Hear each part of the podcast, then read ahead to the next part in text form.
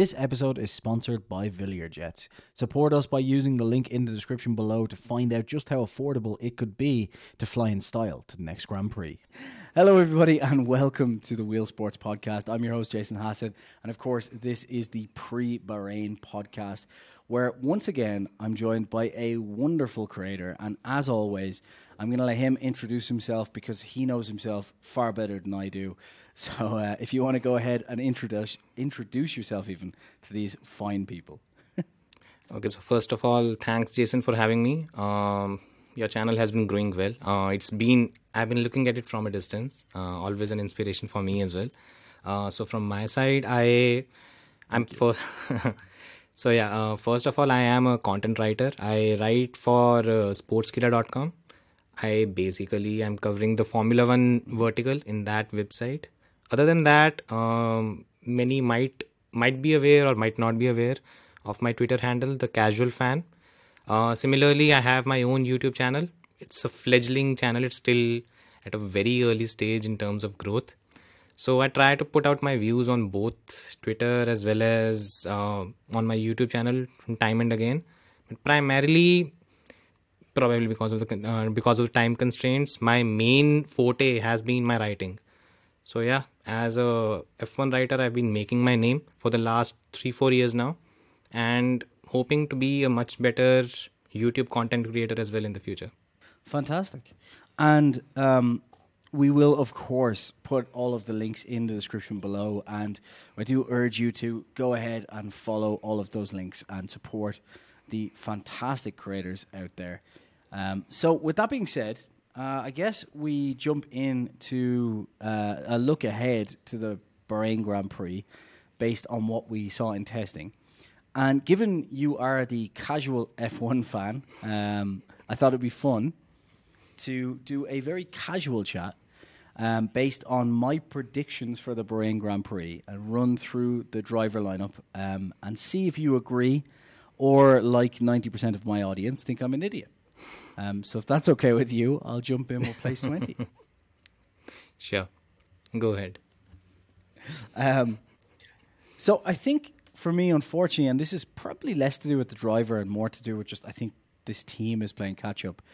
I think in last place we're going to see Logan Sargeant, um, and again, it's nothing to do with the driver. He's been he, he's been a solid driver in the junior series, and um, you know I don't see any reason why he's going to let them down or be any worse than Latifi, for example. Not to to bash Latifi, but I think it's fair to say Williams have the biggest gap to uh, to make up. So, I guess would you agree? Do you think Logan Sargeant would be uh, your pick for twentieth, or would you pick someone else for this weekend for last place? Uh, I agree with you to an extent. Um, but there is something I think not many F1 fans will know. Logan Sargeant and Oscar Piastri were teammates in F3.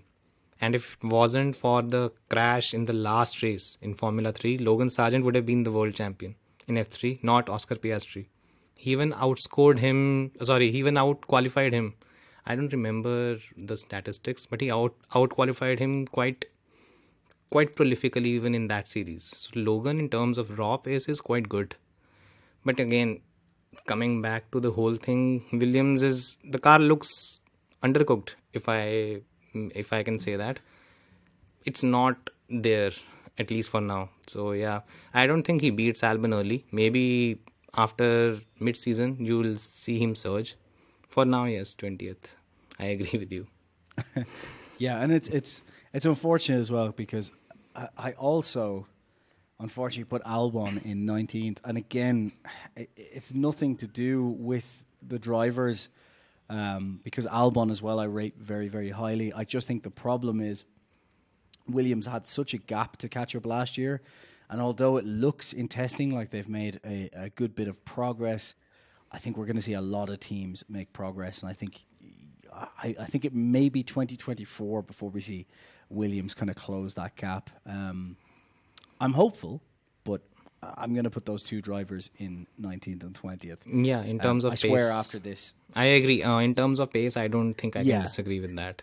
Uh, I agree with you. Um, mostly because of the because of where Williams finds itself. I think the other cars have taken a bigger step. I uh, may, maybe in the first few races it, it might become clear, but for now I agree with you. It's hard to say Williams is going to you know mingle with the at least in in the 15, 14, 13 bracket. Even I find it hard to see. Yeah, I get you. I get you. So yeah, look, I, but I think one thing I will say for any Williams fans that are listening to this and now throwing stuff at the screen uh, or throwing their phone to the ground, um, I think Williams is making some of the right moves. Um, and although they're in a difficult position of losing FX Demaison and their head of aerodynamics as well, um, I think bringing James Vowles in is a good step. But unfortunately, I think we we may not see the fruits of that labor um, for a while to come. Um, yeah. But yeah, that's true. Yeah, Hopefully and not so early. We, the team doesn't have a technical director. I mean, it has a long way to go. Um, so in 18th, I put Yuki Tsunoda, and uh, just as a, I guess, not to spoil how this is going to go, but I've put Nick De Vries a little bit further up. Again, the reason is car just they they struggled last year with their concept. They haven't taken any more parts from Red Bull, which they could have done. Obviously, there's the news recently that they could be sold or forced Yeah. to move to the UK. Um, and I just I think Yuki, especially if the car is as difficult to drive as it, maybe it was just me, but it looked like it was quite difficult to tame in testing. I think Yuki could be under a bit of pressure this year because, unlike Nick, I think I think Yuki struggles in those situations of high pressure, whereas Nick De Vries seems to be very very quick and kind of harry a, a, a, a difficult car around the track. So for me, I would say Yuki is probably going to be trundling down the back in 18th, which is a shame because I like Yuki. Um, but obviously, uh, I'd love to hear your thoughts on who you think will be down there.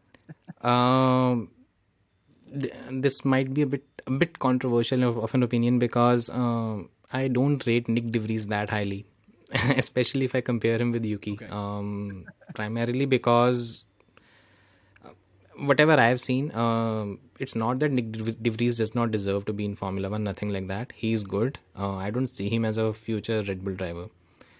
Right now, um, even last year we saw, yeah, even uh, last year we saw uh, Y- Yuki did do quite well. Uh, if we take a look at a few races, he did quite well against Gasly. At least in the first few races, I do agree. Um, Alpha Tauri will struggle. Um, I don't see them doing that well.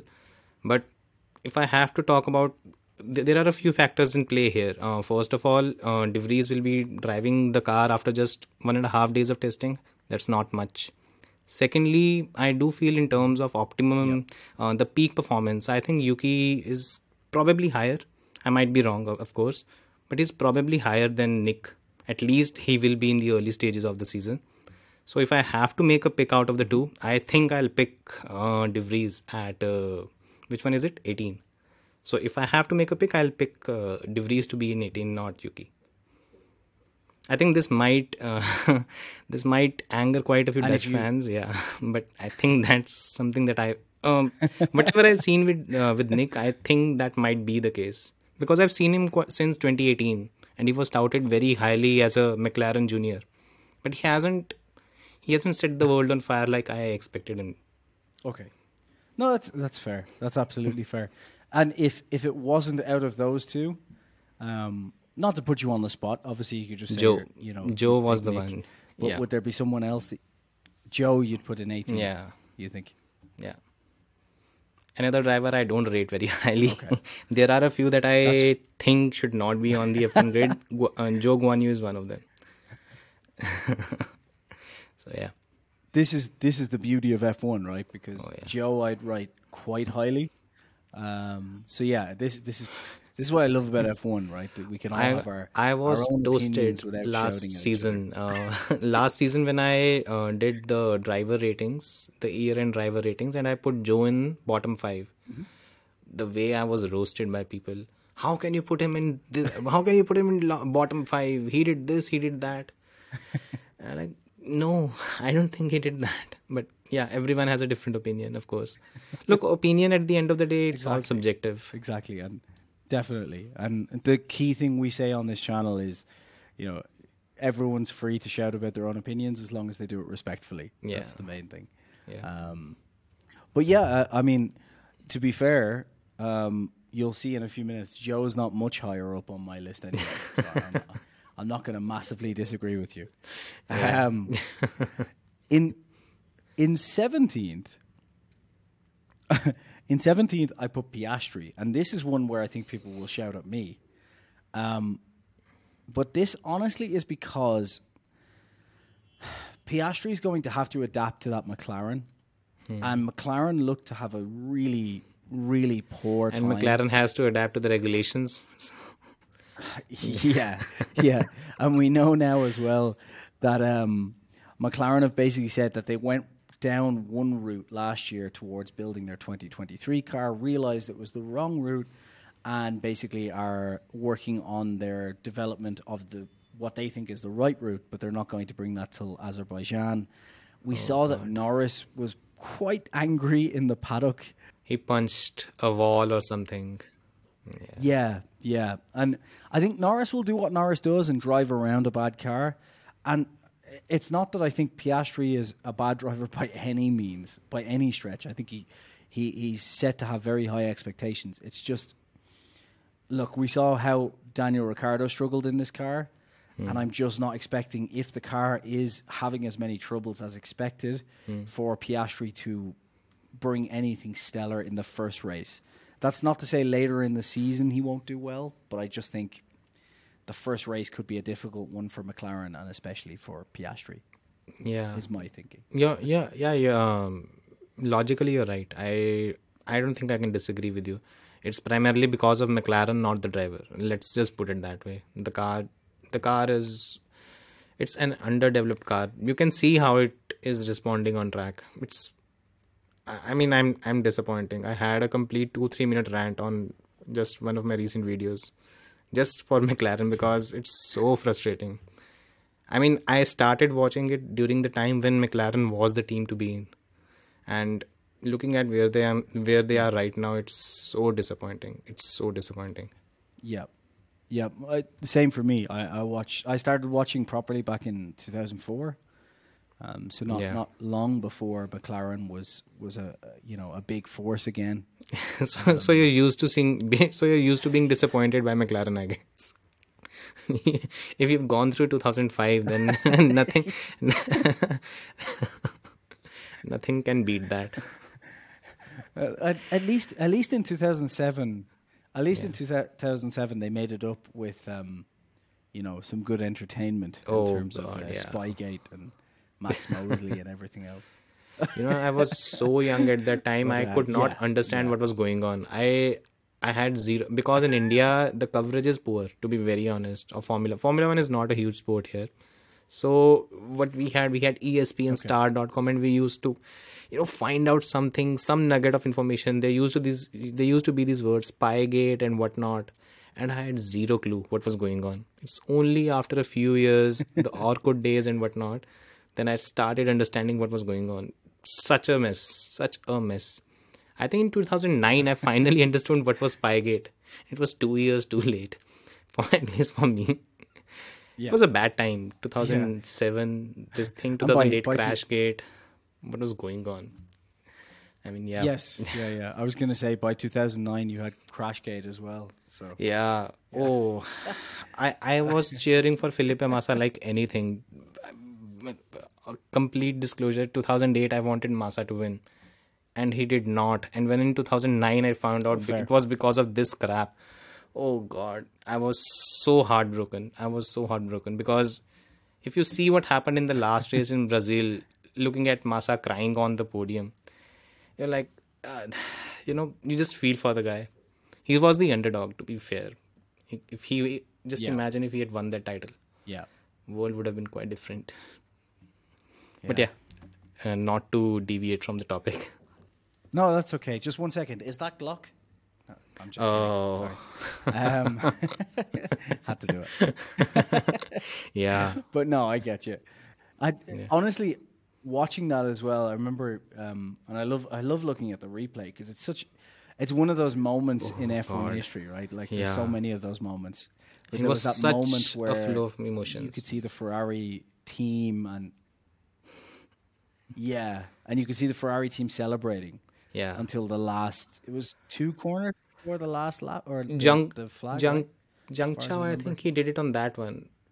I think last corner only, right? Just the last corner. Glock just so. Slowed down it was- completely. yes, yeah. Well, last corner onto the back straight, right? Yeah, Coming yeah, yeah. around. Yeah, Well, crazy, crazy. Crazy. Oh man. Yeah. yeah. And. I don't think And- many people remember that That's why we Vettel. love F1, right? Yeah, exactly. And I don't think many people remember that Vettel almost cost Lewis that title. He was the one who overtook him just, I think, couple of laps earlier or something like that in a Toro Rosso. Yep. Wow. Mm-hmm. You know, the, the new fans, when they go back and watch these races, they'll understand what kind of. Th- that season was something different. And especially that last race. Yeah. good times. I mean, these are good times as well, but yeah. Yeah, I think I, I think um, obviously not to deviate too far from the topic of Bahrain, but it is one thing that um, one thing that I think is always funny um, with newer fans, and it's not to not to bash newer fans. They're they're Yeah. newer fans, so obviously they haven't seen these old races. But um, one thing I do find funny is you know there's a lot of times where newer fans will complain about the FIA or about the way races are done, and it's kind of I always giggle a little bit because Oh, it hasn't changed. It's always been like this. It's just now. It's It's, just now. There's a better. lot more people shouting on Twitter. It's gotten better. Just think about it. It's gotten better. Yeah. It used to be a whole lot of. I remember go- going to sleep knowing that Hamilton had won the Belgian Grand Prix and waking up to find out that he had not. And I, uh, in 2008, and I still, I, I mean, how how is that possible? But it's it's FIA. It's a corrupt organization. Okay, if I can say it, it's been a corrupt organization since since forever. And these are not even the major issues. To be very honest, I've seen so many worse things. Ferrari international assistance is a thing. I've seen it happen, and I don't mind. To be honest, I don't mind. Um, have have power, use it. It's as simple as that. You're there to win. Do it. Completely fair. The the other thing is, as I've said a few times on here, like it, it clearly has its issues. Yeah. But the other option is for the sport. If the other option would have been that if Bernie Ecclestone hadn't of in 1981 gotten the commercial rights Hmm. for television, the way Formula One would have gone is like FIFA, uh, where the FIA would have been in complete control of everything, and we've seen the corruption in FIFA. So Oh God, yeah. no, I don't think there's a That's true different. answer. There I is think- no I true think it's just one of those things. The thing is, you just Where- try to get incrementally No. better. It comes down to that. I mean, I've seen the sport evolve so much since now. Since you started watching in 2004, I did it in 2005. Since then, the even the racing has gotten so much better. So much better. Yeah, I. The only thing I would say is I do miss the cars looking a little bit lighter back then. Um, but yeah. that could also be nostalgia bias. No, no, You know, no. You I, always I think agree that, with you. Um, know, when you go back and um, play you races, look back fondly. You know. no tho- those cars the thing is we, we've um we've basically the tracks like monaco are now outdated because the cars are too big and that is not going to change unless we make the car smaller. I think f1 is realizing that as well. There there has been an admission on their part that the cars cannot be this big. And if they're going to be this big the tracks have to be wider. Either either of the two. You can't have huge cars and then do races on street tracks because then that kills everything. So there is that um but even then the slow speed efficiency the the i mean just imagine 2006 monaco grand prix michael schumacher came from the back of the grid to finish p5 in monaco and he did it on the track. Imagine anyone trying to do it right now. It's impossible. It's impossible. You can't overtake. It's as simple as that. Yeah they- they- even unless you um, unless you fit fit jets or something to the back of the car and go into the marina and come back out. Maybe. Yeah, find a shortcut or something. but yeah, even Monaco is considered bad for racing right now. Just if anyone anyone wants to see that overtaking can be done in Monaco, just watch the 2006 race from Michael Schumacher because that was crazy. And at that point in time, I don't think anyone appreciated it. But Yeah. now, when you look back, you're like, how did he do that? Stunning, just stunning. I think as well that I, the last thing I'll say on this before we get back, because I know there'll be people listening and watching going, I thought they were doing predictions a minute ago. Yeah, we, Um, what happened? what are we doing in 2006? The one good thing, uh, the one good piece of news I will give is that they are talking about making the car smaller for 2026. Whether it happens or not, uh, we'll have to see. But but they have discussed it. Um, To get us back on track, uh. In P16, I, I've put uh, Nick De Vries. Uh, again, Hmm. more to do with the car for me, um, and the reason I put him higher than Tsunoda is because, like, like we've already kind of discussed this, so we won't spend too much time on it. Um, Yeah, yeah. But for me, I think from what I've seen from Nick, he's quite good at kind of, you know, wrestling a car, and this does look like an Alpha. True. Tauri that needs to be wrestled. True. Um, but that that's as much as I have to say on it. I, I've seen a few analysis on obviously on Twitter, so you can't really go d- too deep into it. Uh, they showed the traces of uh, for the Alpha Tauri. Um, the car looks better on fast speed sections. It's far too much of a handful on the slow speed parts. I I think maybe if we if we are specifically talking about a driver being able to hustle a car through basically you know grab it um, by the scruff of its neck and drag lap time out of it, maybe I think De might be the driver for that. I mean that is something he's specialized in. Even in Formula E, he's been very good at that. Maybe you're right. I you you're making me think over it again, but I think you might be right on that part. I maybe, probably yes. So yes, 16th De and 15th Guan Yu Zhou. I don't think I can disagree with that too much, to be very honest. Yeah, and and look, let's just we're we're still somewhat agreeing. I'm not saying he's going to be able to wrangle the car into the top ten. So it is only It's 16. impossible. There's only a two place difference Yeah, between us, so it's not a huge jump. um, a- an odd one, and this this is an odd one. In 14th, I've put Drugovich. Now, there's a couple of reasons this is an odd one. The first thing is that obviously that car looks quite quick, um, and I've put Alonso a lot higher. Uh, but just on the basis that even though I rate Drugovich very highly, his time in the car is very small, and this also assumes that Stroll won't be back. Um, because I'm making that assumption just based on I think we probably would have got confirmation already. I know it's only I think he's not coming at back. time of recording, Yeah, I No. don't think he's coming back. uh, not for a few races. I don't. I, I wouldn't say.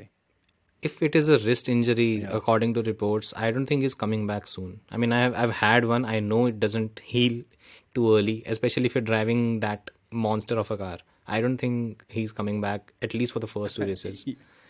Not for the first two races. It could be six or seven so. weeks, right? Easily.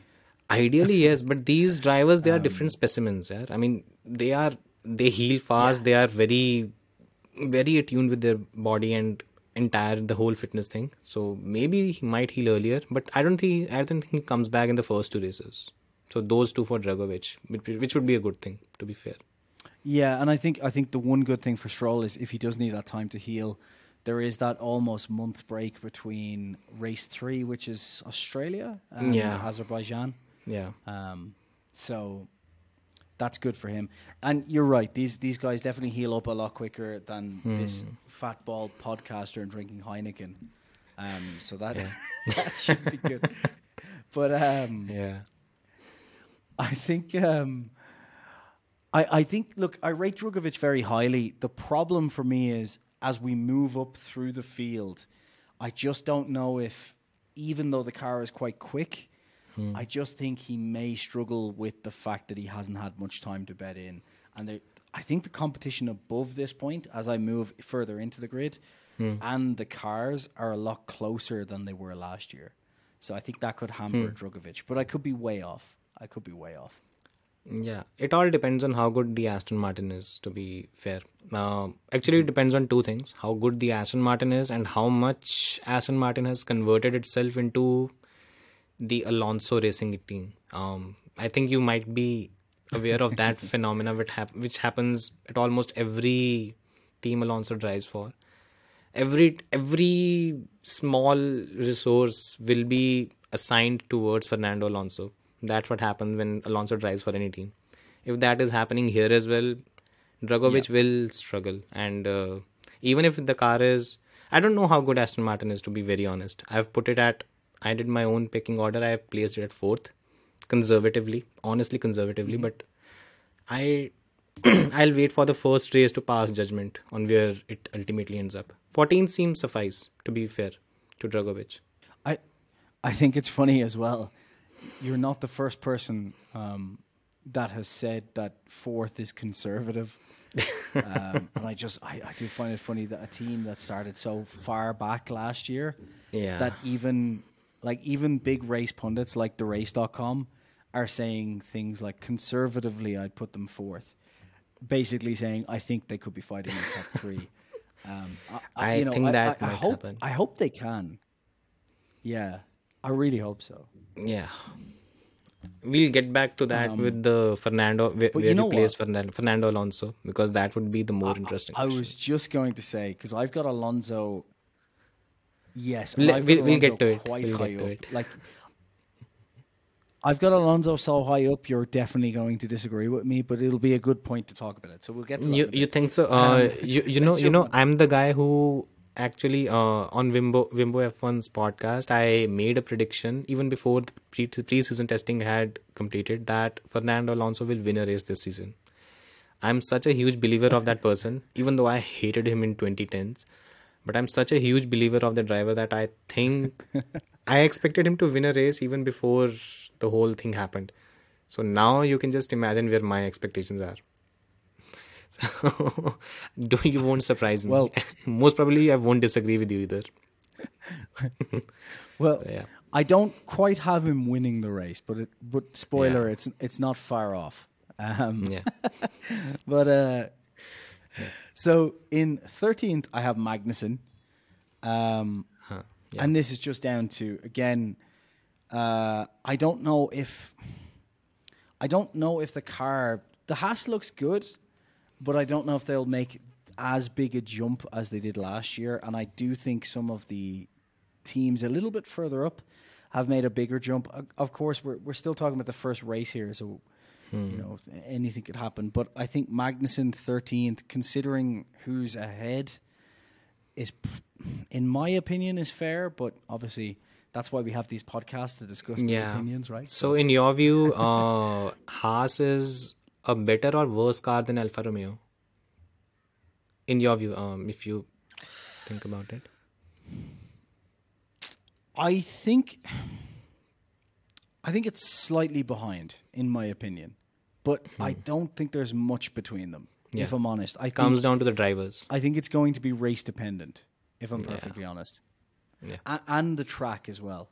I think I, I can Hmm. see those two cars, um, you know, sharing weekends if that makes sense. So we'll see one do quite well at a certain type of track and one, and one at another. Hmm. Um, but I, I don't think there's a huge amount between them. And I, for for whatever reason in my head, I think that. I think that Alfa Romeo in the hands of Bottas could be quicker this weekend than the Haas. Um, okay. But again, this is all speculation, so I'm sure there'll be some comments correcting me. Uh, now, I would disagree with you on a to a certain extent because I don't think Norris places any higher than 13th. That's the best I think he can get Okay. in that McLaren. Interesting. McLaren is nowhere. I mean, whatever I have seen, I mean, he's a brilliant talent. Let's not kid ourselves. But that car, at the end of the day, a driver is limited by the car. I don't think he does. I don't think he scores points. Where he finishes, I don't know, but I don't think if, um, he scores points with this car. I don't see that happening.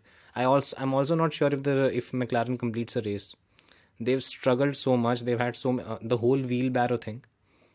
I don't know if it will be able to overcome that. Again, every time I talk about McLaren, I get depressed. What have they done? I. oh God. I'm so angry. They wasted so much time fighting over Oscar Piastri. Just make the bloody car better. They you have a driver. I I don't get it. But again, I think I would put Norris at 13th. Magnussen maybe a Okay. step higher. Norris at 13. I don't think he 13 is the best case scenario. Even last year we saw that the first two races were poor. Sorry, the first race was poor for McLaren. The second race I think he finished P6 something Yeah. Norris. Uh, I'll uh, I'll say my number twelve in a minute then because I think this is probably a good good point just to do something again, you know, casual. Um, I put Norris in eleventh, so I have agreed with you that I don't think he'll get into the points. Um, and I'll get on to my twelfth in a minute. You know, we can jump around. It's our it's it's Yeah, our yeah. podcast. We make the rules. Um, I, I tend to agree with you that I think Norris will struggle with it. Um, the only reason I've put him as high up as 11th, to be perfectly honest, is because he just he's always been able to you know drive around a terrible car, but Yeah. this car looks particularly terrible for McLaren standards. Um, Yeah. So I, I I would say 11th is You know, probably in- the best he can do. in- and as you said, I hope I'm wrong. I hope we're wrong. Um, I hope they show up, you know, with something. But you know, in all fairness, um, what uh, w- would you consider the last year's car worse than what we have this year, or is it the other way around? At the start of the season, remember they were nowhere last year as well uh, at the start, Mm-hmm. and they finished I think 17, 18. Yes, they did 17th, 18th. Yeah, Um, I think it was 17th, 18th, right? Or was it Something like 14th, that, yeah. I can't remember. roughly I- I yeah on that. up. Yeah. Um, that kind of point, yeah. I can't remember exactly, but the one thing I would say, and and and it goes back to the point you were just making about McLaren. If I was a diehard McLaren fan, the the one thing I would take to comfort myself a little bit is that McLaren over the last couple of years at least have Yeah. been quite good at in-season development. Yeah. So even if they start quite poorly at this weekend, Hmm. one, they've been good at development, and two, this hasn't been a particularly good track for them anyway. So Yeah. you know, True. we know they're bringing a big upgrade. I think at Azerbaijan, right? I think is when Everyone is bringing in uh, in Baku. Yeah, that's the first European race. The season is quite quite weird this this time around. Yeah, Yes. I don't know. And also, there's happen. that kind of weird kind of three week gap too, so that helps. four week or three week. How Yeah. much is it? I think it's a three week gap, right, between To Australia. uh, and, second and Azerbaijan. I think thirtieth was. Okay. Yeah, yeah, yeah. No, no, you're you're you're right. You're right. I guess Is it three weeks or is that four weeks? Second that's and thirtieth? That's 30th. twenty eight days. But I uh, the race weekend starts before that. No, so That's roughly. weeks. yeah, roughly. Yeah, it's. But Yeah. anyway, um, that's a long time. Oh, that's that's horrendous. I I don't mind to be honest. Just got over Um. No, no, I I actually don't mind. Um, I'm fine with it. I I know the I know the next month is going to be a it's going to stretch quite a few things. After that, probably a 28 day break. I I don't mind. I get time to work on my YouTube channel. I'm I'm fine with it. yeah. Am I- if what we're saying is correct, it might be a good break for McLaren fans, right? Oh yeah. You know? Me too. Me too. I, I'll fall in that category. yeah.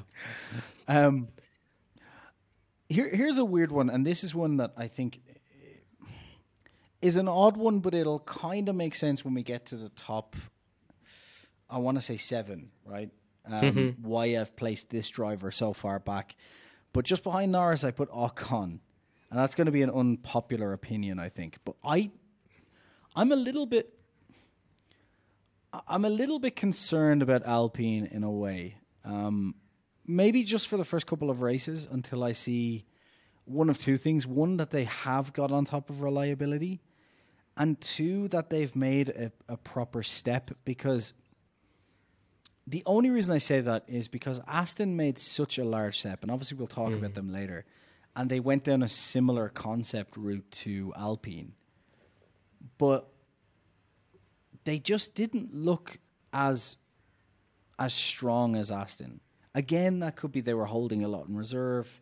They were doing a different run plans, but I'm a little bit concerned that Alpine maybe haven't made the jump we all expect. And and given Yeah. if Aston are in the mix, that means there's kind of a top eight. That does push them close to out of the points. Yeah. You know what I mean? Mm-hmm. Okay, so how did the car look in your view on track, Alpine? It looked Not good, right? It didn't look slow, but it also When this, it this, did. this, it looked this, like a hand. The bouncing was it just- crazy. it looked like a handful. Where, where he compared to everyone else, the porpoising was worse. yeah. And the thing about the Alpine was compared to the Aston. The Aston I saw, you know, being a little bit of a challenge at some corners. But hmm. whenever I saw it doing that, it tended to seem to me like that was Alonso being Alonso and very much trying to find the limits. Whereas the Alpine consistently seemed to be a little bit of a handful.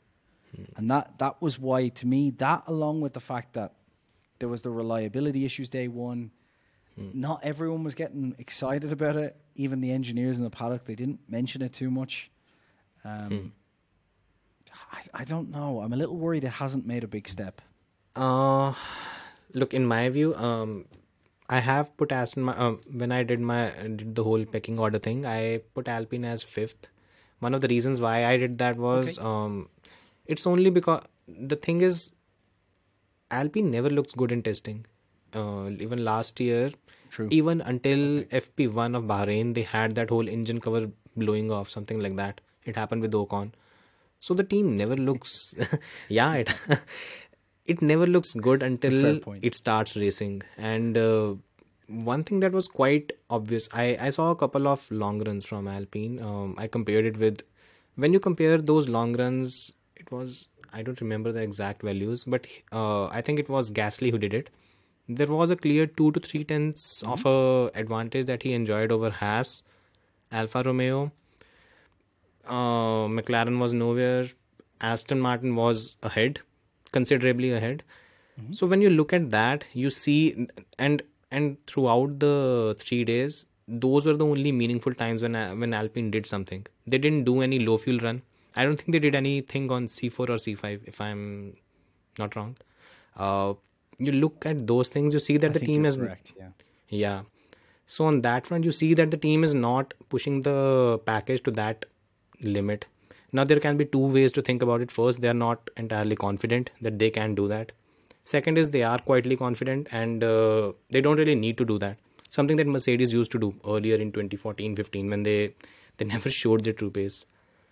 You take all those things and you put it together and you also take into consideration the teams like Haas and uh, Alfa Romeo who have a history of you know messing things up during a weekend. I tend to put Alpine a bit higher. Plus, I also rate Otmar very highly. What he did with Force India was superb.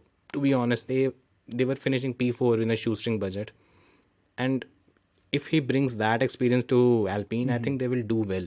Maybe not at the start, but again, um, coming back on uh, at P12, you have Esteban Ocon, right? I I think I'll rather uh, if I have to go about uh, coming back to the other order, uh, I'd put uh, Magnussen at P12 and I'd put Gasly at P11 because in terms of the two Alpine drivers, I rate Ocon a bit higher than Gasly at least for now after the kind of season he had last year against Alonso. So that's where I tend to put, uh, at least in terms of uh, if I have to put a Alpine driver in that particular bracket, I'd put him. I'll put Gasly rather than putting Ocon. And this is um, it's funny in a way because our predictions are not massively off each other. Um, Yeah. Because not to not to spoil it for the wonderful listeners, but I've put Gasly P9, so I haven't put him way up the field either. yeah, But yeah, I, I've there's one thing I've that I actually. P9. Yeah, okay. You put Gasly P9. That's not too uh, too much of a variance, right? Yeah, that's what I Hmm. was thinking. Yeah, I uh, if no if I go through it, I think in P10 I will put. Uh, I think in P10 I will put mostly which uh, who, who uh, in P10 I'll put Valtteri Bottas. Roughly that's my expectation. P9 I will put Hulkenberg. P8 I'll put Ocon. top seven we'll get to it now. The more interesting part. That that's the whole Yeah. midfield once we're Yeah. done with. That's how I will We've- go about it. We yeah, and this is the thing. We're we're not um.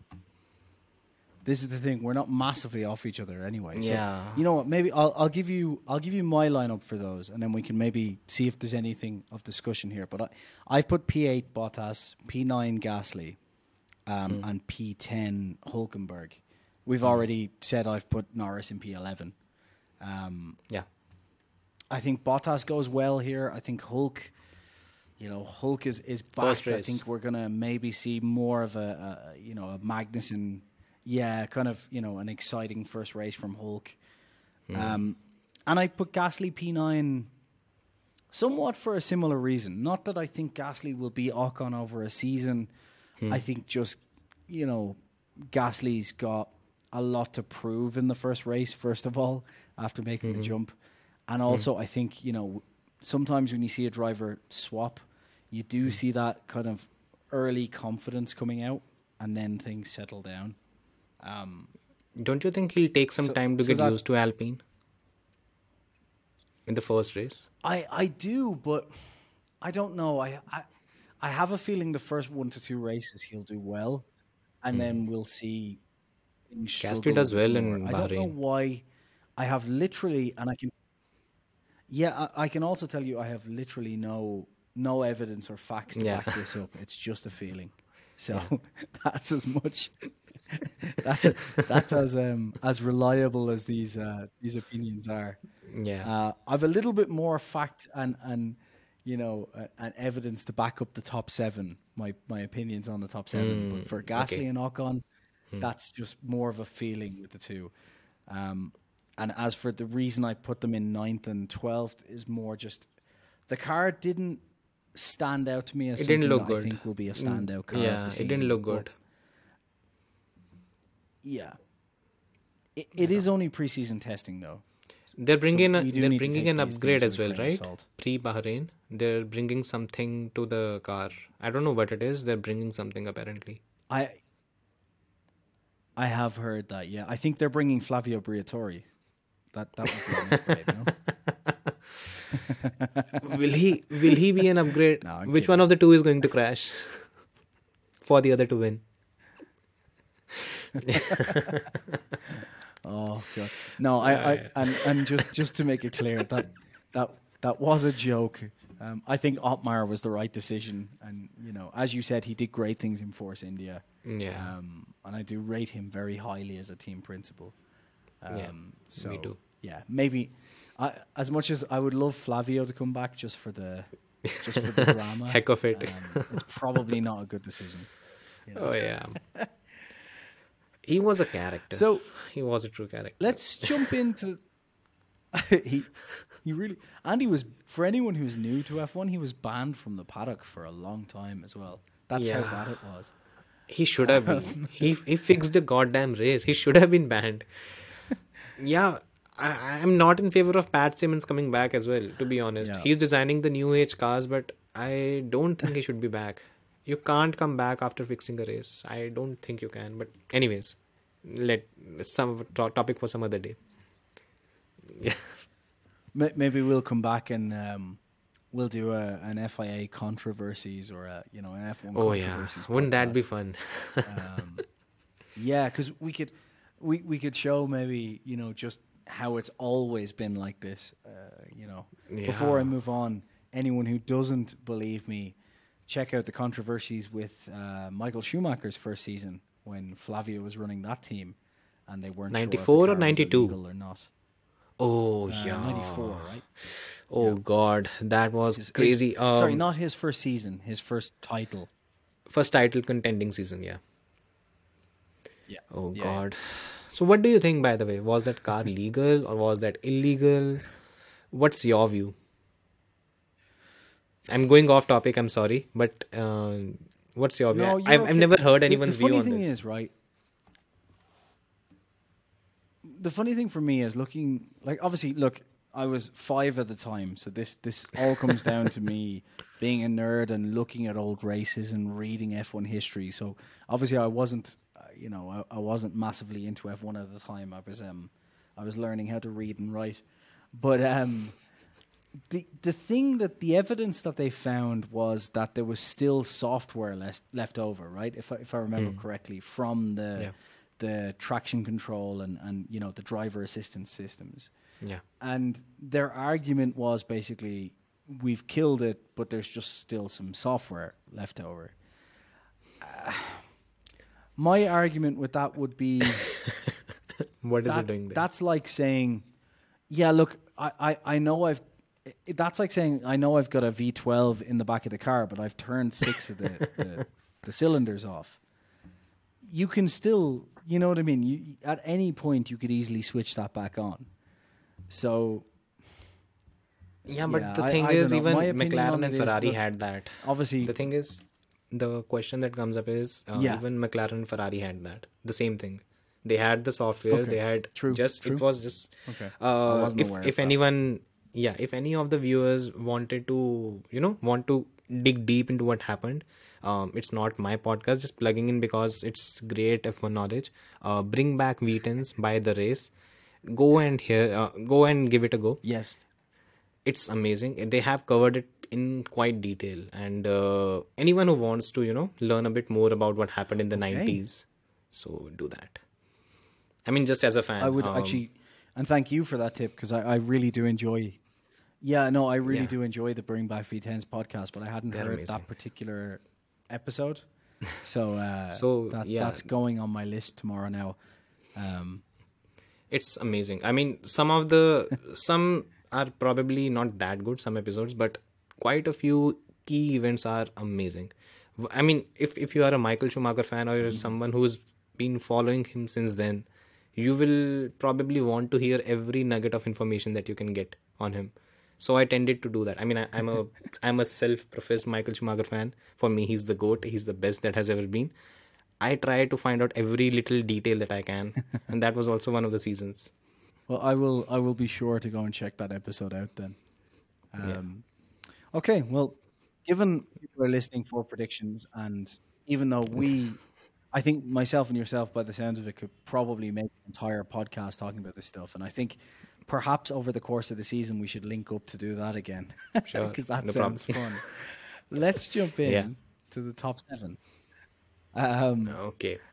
so Hmm, who do you have in P7? this top seven, I is going to be very um, interesting. I'm I'm I'm curious. Who do you have in P7? yeah, well, this top seven I think is going to infuriate a lot of people. just just just before I do this, this top seven I think is going to upset people because I've got some people.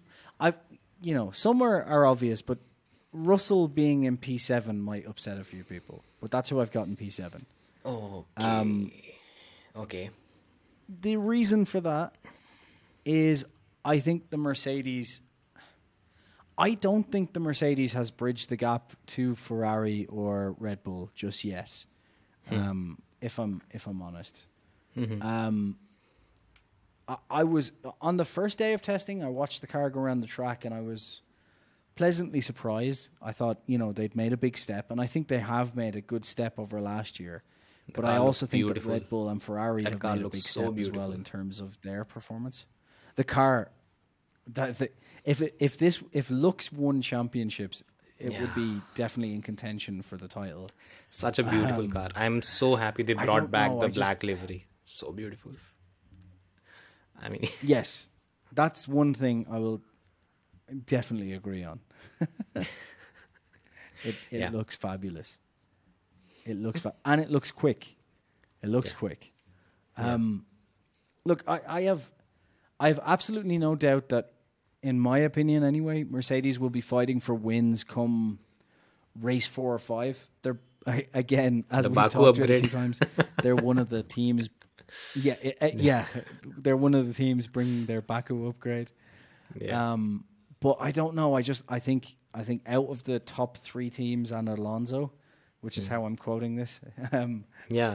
I just think the, the Mercedes could struggle a bit for the first couple of races.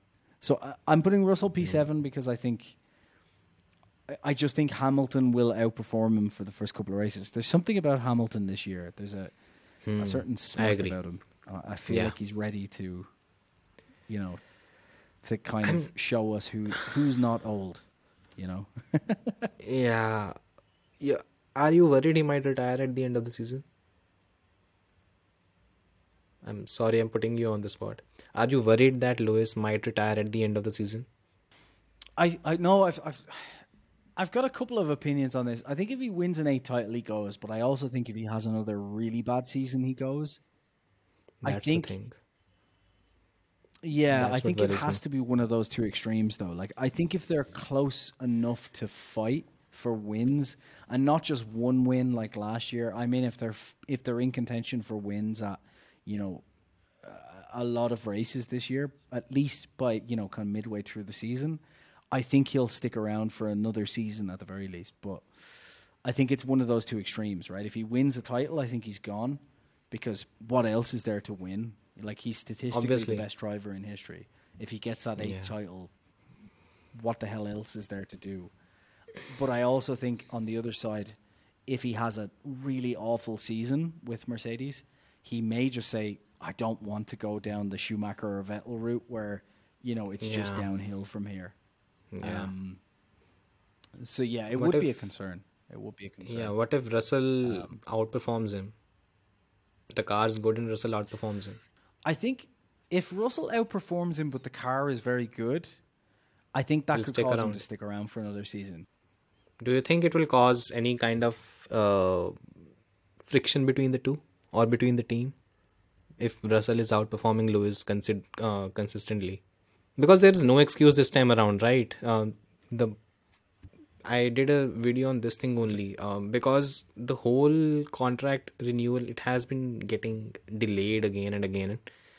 Once you do that, there's some doubt on both party on both sides. I don't know what that is.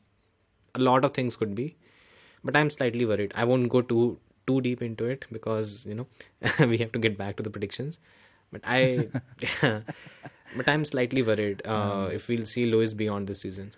Just my hunch i had that hunch about vettel last year just one week before he announced i put out a video that vettel will- will retire this season one week later he retired I was so furious. But yeah, I have these hunches. I worry uh, if that will happen, but Yeah. let's see. Who knows? I guess I guess it really depends on. I guess it really depends on whether he actually does care about the eighth title or not. You know, because I think from an outside perspective, also He all of us as fans do He does. do I'm talk about that a does. lot. Like you know, hundred percent, so? he does. Hundred percent. Yeah, it's just it's just because it, like if he didn't, then he could walk away as like I said, s- still statistically the best driver in history. Even though it's he's tied Yeah. on seven titles, he's got Yeah, yeah. wins more For sure. podiums. You know, um, I mean, But- goat and all is still secondary. The most successful like- driver in Formula One, there's only one. That's that's Lewis Hamilton. Almost a decade of dominance, mm, without doubt. it's an interesting one though. I to be honest, I, I if I'm honest, I hope he doesn't because I think I think he's still driving at a, a a very high level, and I think if you give him the right car, we'll Yeah. we'll see him fight for wins. The problem is the problem, and this is just just the way life works. The problem is the new guys, unless you're Alonso, the new guys always come in. I'm kidding, by the way. The new guys always come in and you know take up that that that reign.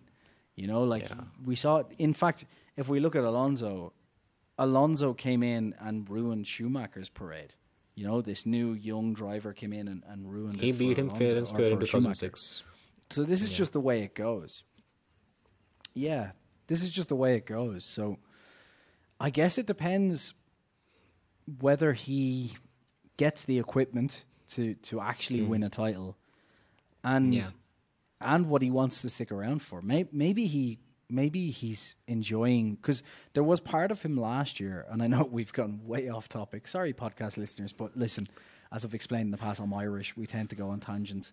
Um, if he actually is enjoying being the underdog again, then maybe he will stick around for a couple of years and just enjoy it. I think know? he looks Maybe. um, he looks positive this year. Um, the outlook seems to be more positive Mm-hmm. than what we had last year, and Yeah. it should be um, because Red Bull is it's compromised to an extent with that whole uh, penalty. there's Yep. I uh, the the delay is just something that makes me think why something has not been done on that front. It's just that delay in contract extension. Why is it not done already? I mean, it should be a five minute chat between both of them. There is some doubt. Definitely, there is some doubt between the two. I don't know what that is, but there's something wrong. Yeah. Anyways, coming back, coming back to the predictions. Yeah. You, just the last thing I will say on that is you're right Yeah. though. There is one thing where you know we, we say in F1, which is um, there's no smoke without fire, right? So like Yeah. you know he could easily just sign the contract. So what's the delay? So it, yeah, it's a fair point. It's a good Yeah. point. Um, Okay, P7 you P6 have George Russell. No, no, no, wait, wait, wait, wait, wait. You have P7 George Russell, right? I have yes, Carlos Sainz at P7. I don't and have I George Russell at P7. P6. So I guess I guess we can talk Yeah. about Sainz now. Uh, it's only because uh, Um, the car seems to be the Ferrari seems to be struggling when it comes to tire wear. Uh, I don't get it. I uh, I don't understand why the long run pace was so bad. It was it was quite bad even if you don't look at it in comparison with Red Bull. Just look at it in its in isolation and you see the tire deg the tire deg was quite quite strange. Um, I didn't understand it. Probably the low low downforce wing, but uh, I feel at least in the first few races, Sainz might you know struggle to get the maximum out of the car. Plus, I do feel in terms of quality, both the Mercedes drivers are they are elite drivers, and I expect them to beat at least Sainz in this whole thing in the top six, top seven. Now we have top seven. Yeah, and That's actually, that's funnily enough. Your answer is why I put Sainz. Uh, P6. Y- Your answer is why I put Sainz P6 because I think that the car itself will be faster than the Mercedes, but I think tire deg could hurt both him and Leclerc, which I'll get onto a bit later.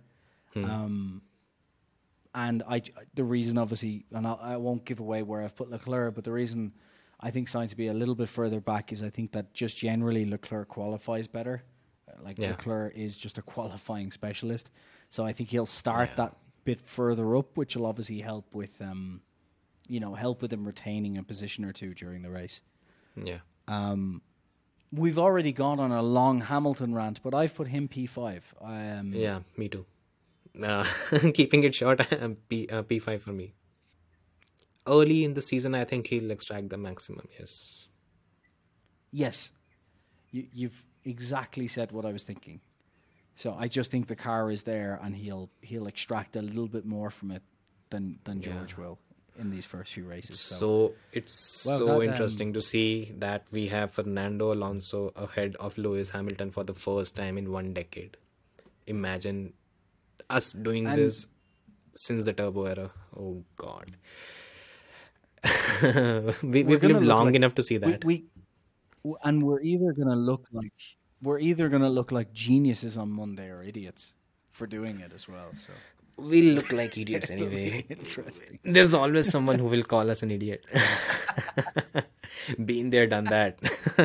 Doesn't surprise me anymore.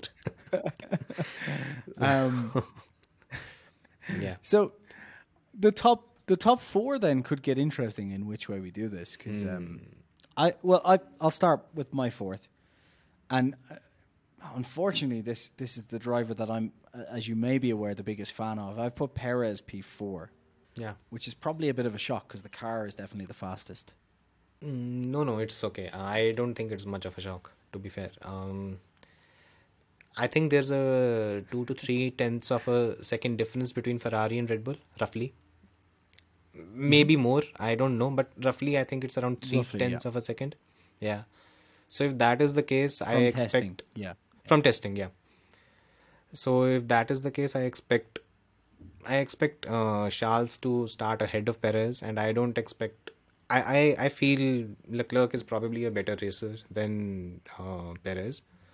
Overall if you, you know it comes down to the same carlos sainz debate as well here. Um, when you talk about these teams talent makes a difference. Even last year it made a difference and even right now if i have to make a pick i'll i'll always put leclerc over perez even if the car is probably a tenth or two slower more often than not i'll do that Yeah, for me, it's just. Um, for me, it's more just that I think Perez won't qualify as well, and while I think the car has a lot of pace, you know, it's one of those things where when Perez doesn't qualify well, he tends to struggle. Whereas when Verstappen qualifies poorly, he tends to, you know, eat his way through the field. And I just Yeah. don't think that Perez will qualify particularly well at this track. And now that we've got closer cars, um, particularly ones with good tire deg, which we'll get onto in a while, uh, I just think fourth, fourth is probably where he'll end up.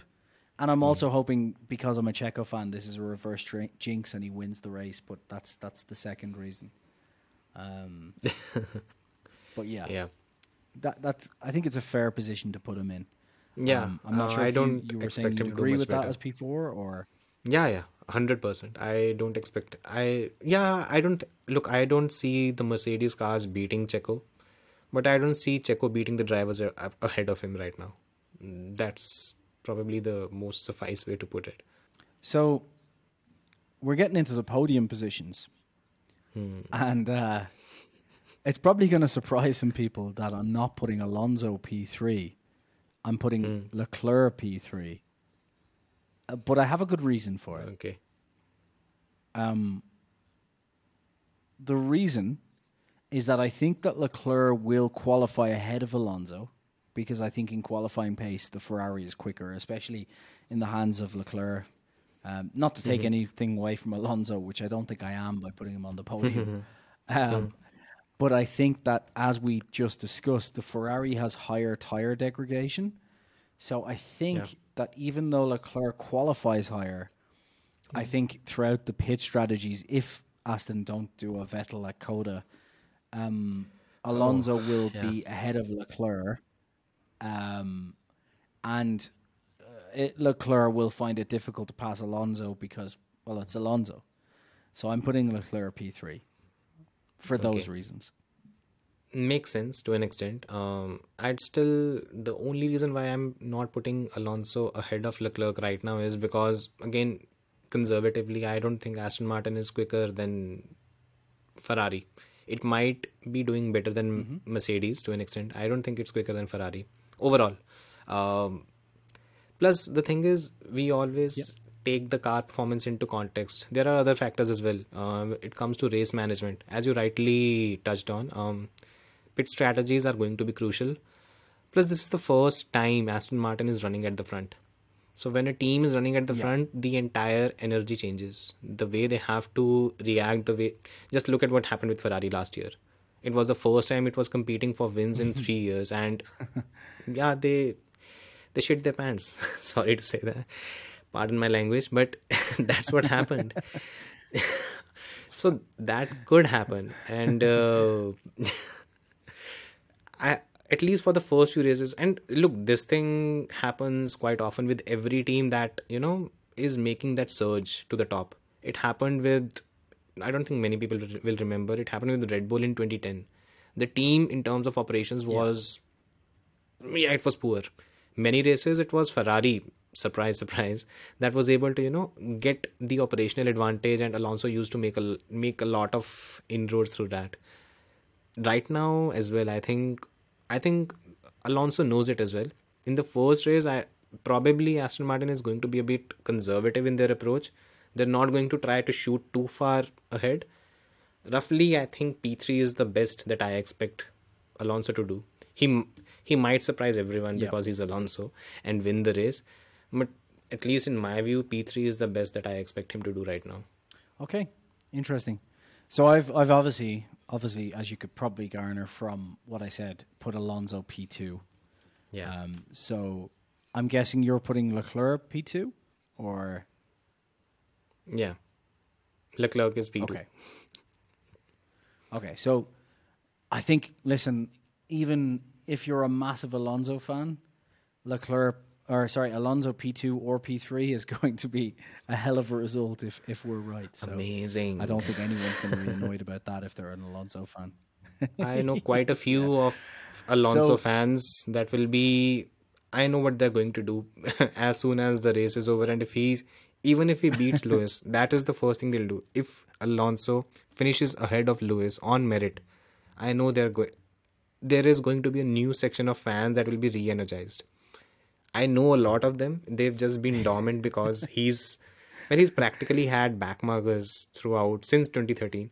So I know what's going to happen once Alonso gets back to you know being in a competitive car. And that's that's the beauty of F1 Twitter, right? Oh, everyone likes to shout at everyone. Yeah. Um, oh, I, I've been, so I I've been a target of quite a few. so Yeah. I think um, I think we've obviously put Max Verstappen in P1, right? Yeah. Um, I don't think. I, I think it would be silly not to assume that Max is the favorite to win the race. yeah. Um, he's got the right car. You know, he he consistently wins. Um, and I think, I think whether or not you're a Max Verstappen fan, this is the Max Verstappen era at the moment until someone else comes in and um, and does what happens to every world title champion and, and knocks him out of there. yeah. But I think it's his. I think this is his title to lose, and I think our prediction of him winning the first race kind of, uh, kind of backed that up. Uh, I would probably, uh, you know, backtrack a bit to an extent when it comes to, you know, it's his title to lose because, um, I mean, I agree. The first race he's winning. The first few races he should be a runaway favorite, even though the gap is not much. Two to three tenths is not something that cannot be covered. It can be covered. That's not the concern. The concern is what happens when the upgrades and development cycle kicks in the gap is huge in terms of what Red Bull can do and what the other teams can do. If Mercedes and Ferrari are roughly four to five tenths behind Red Bull at the start of the season, don't you think they can cover it up? I think they can cover as the season progresses.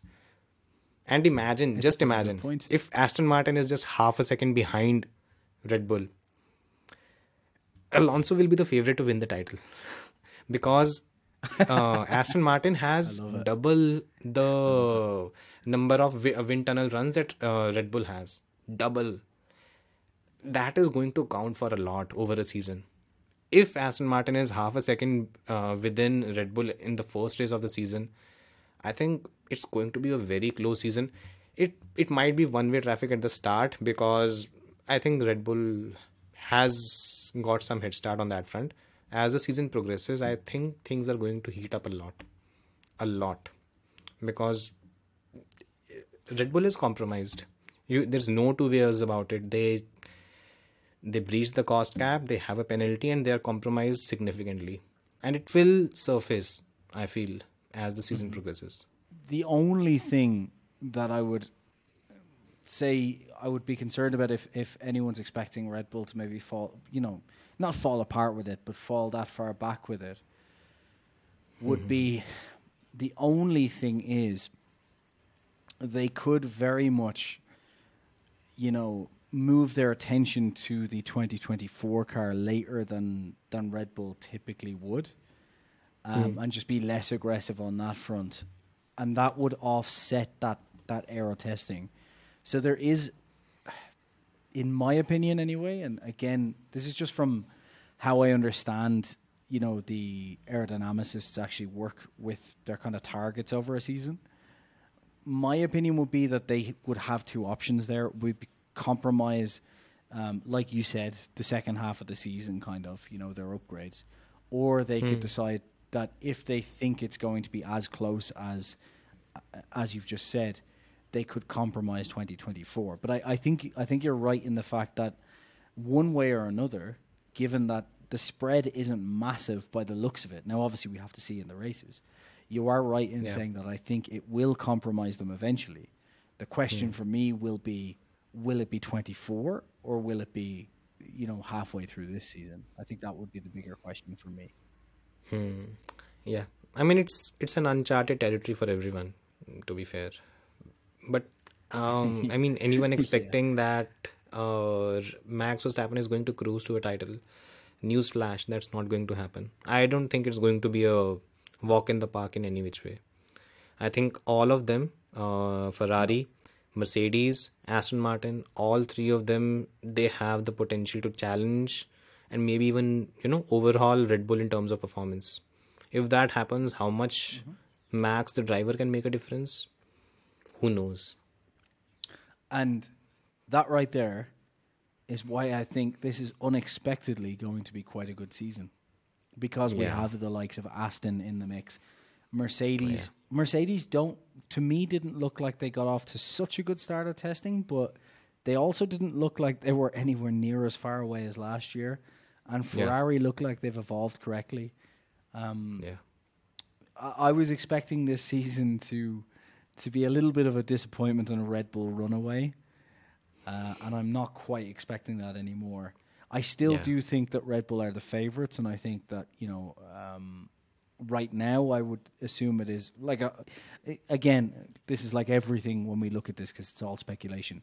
I, in my opinion, I think I still think it's Max's title to lose, but you're right in saying there is a compromise there, and that's what makes this a very exciting season because there's Yeah. a lot in that pot that could go right or could go wrong.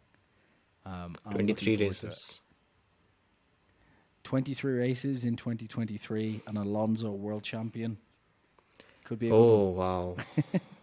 Imagine if that happens. I, Oh, I'm not going to lie. I have um, I've gone through all of the phases of, of an F1 fan in winter testing. I'm a Checo fan, but I contemplated buying Ferrari merch, and you know, as you may have as you may have seen behind me, I've obviously got the Ferrari Yeah. banner, the McLaren banner.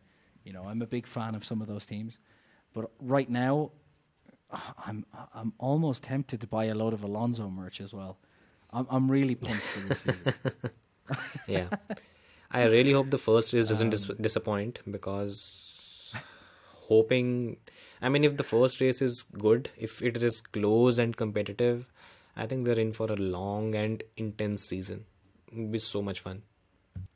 It's been an incredible podcast with you. Um, can you once again just remind everyone? Um, obviously, there'll be links in the description below, but just remind everyone who got to this far into our predictions and some small tangents where the best place is to find you. Yeah. So first of all, you can reach out to me on at the casual F1 fan on Twitter. From there, just reach out to me, just follow me. I'll get back to you, and let's keep it as simple as that. Other than that, I have my own YouTube channel, the casual F1 fan. The link is in the bio. I'll I'll share it with I'll share it with the uh, Jason. Other than that, just stay around. Yeah, just reach out to me, uh, give a follow. Let's have a chat. I mean, let's keep things casual. That's how I usually go about it. Yeah. And if you don't believe that after an hour of us having a very casual F1 chat, um, then you're probably never going to believe it anyway. Um, this has been great. Thank you so much for joining. Honestly, I really appreciate it. And um, we definitely have you back on for maybe a, a post race podcast or something along those lines, or maybe Sure. just a controversy podcast over the course of the season. Oh yeah, anything, anything. When when it comes to talking about F1, I'm always I'm always game for it. Awesome. We'll, we'll make sure to make that happen. Thanks very much for joining me, man. And uh, thank you to all Thank of you. you. for listening. Thanks for having me. Uh, be sure to subscribe uh, anytime, anytime. You're always welcome. And uh, be sure to subscribe. But most importantly, most importantly, if you're listening or watching this, please do go to the links in the description below. This is, of course, the Creator Series podcast. The whole point of this is that there are tons of incredible motorsport and F1 specific uh, creators out there um, that you should be keeping an eye on who bring incredible coverage but maybe don't have hundreds of thousands of followers. Actually, I'm one of those who don't have hundreds of thousands of followers. So subscribe and follow the links below. Thank you so much, everybody.